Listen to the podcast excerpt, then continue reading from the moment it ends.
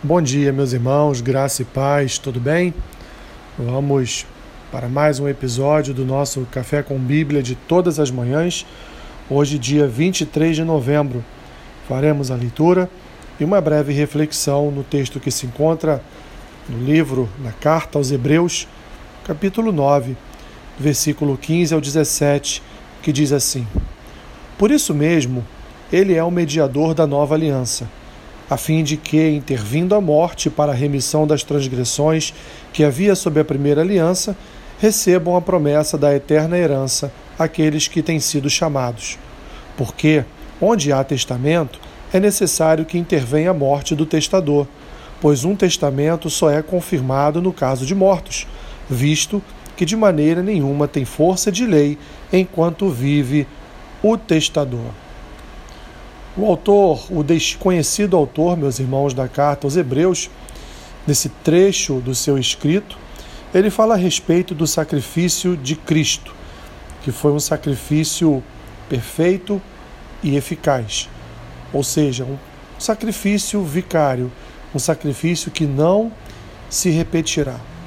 Portanto, Jesus, após, após sua morte, ressurreição e ascensão, tornou-se o nosso mediador, tornou-se o nosso sumo sacerdote eterno, pois ele, como este mediador da nova aliança, aliança que ele mesmo declarou enquanto esteve comemorando a Páscoa com seus discípulos, ser o sangue, ser a aliança baseada no derramamento do seu sangue para que os nossos pecados fossem, portanto, remidos e, e assim as nossas transgressões fossem não só perdoadas, mas também apagadas diante de Deus. Ele é que foi esse mediador em todas essas situações em nossas vidas. Portanto, meus irmãos, quando olhamos para para o sacramento do da Santa Ceia, o que vemos ali é Jesus como um mediador entre nós e Deus, trazendo sobre nós o perdão das nossas transgressões, a reconciliação com Deus e é, a, a prática desta, desta nova aliança, o estabelecimento desta nova aliança sobre as nossas vidas.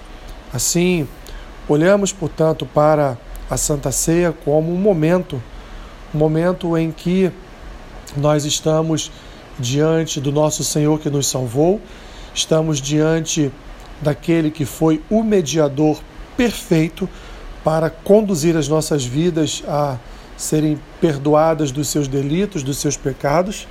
E também, meus irmãos, um memorial, algo que vem à nossa memória sempre que celebramos, para que nunca venhamos nos esquecer dessa mediação, dessa obra de Jesus, de tudo que ele realizou e realiza e ainda realizará em nossas vidas. Nosso mediador vive e reina para sempre e continua mediando as nossas questões diante do Pai, pois ele é o único que pode fazer isso.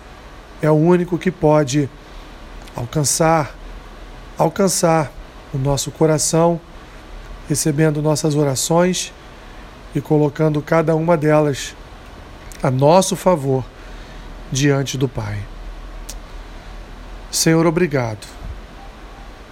Obrigado porque certamente não haveria não haveria outro que pudesse realizar essa obra perfeita que o Senhor realizou. Pois desde o Antigo Testamento o Senhor nos foi prometido e o Senhor, o Senhor Deus Pai, cumpriu sua promessa através dos profetas e nos entregou ao Senhor. E pelo derramar do teu sangue, pela morte da cruz, por tua ressurreição ao terceiro dia, nós fomos salvos. Obrigado porque há uma obra poderosa que foi realizada em nossas vidas. Através do teu sangue, fomos aliançados a Deus. Através do teu sangue, nossos pecados foram foram perdoados. Através do teu sangue, somos selados, nos tornamos propriedades do Senhor. E através do teu sangue, por causa do derramar do teu sangue, nos lembramos sempre da comunhão do pão e do cálice, a maravilhosa obra de graça que o Senhor realizou em nossas vidas.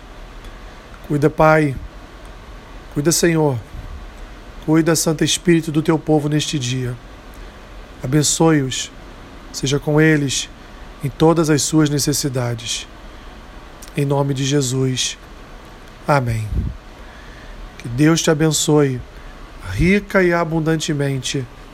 Amém.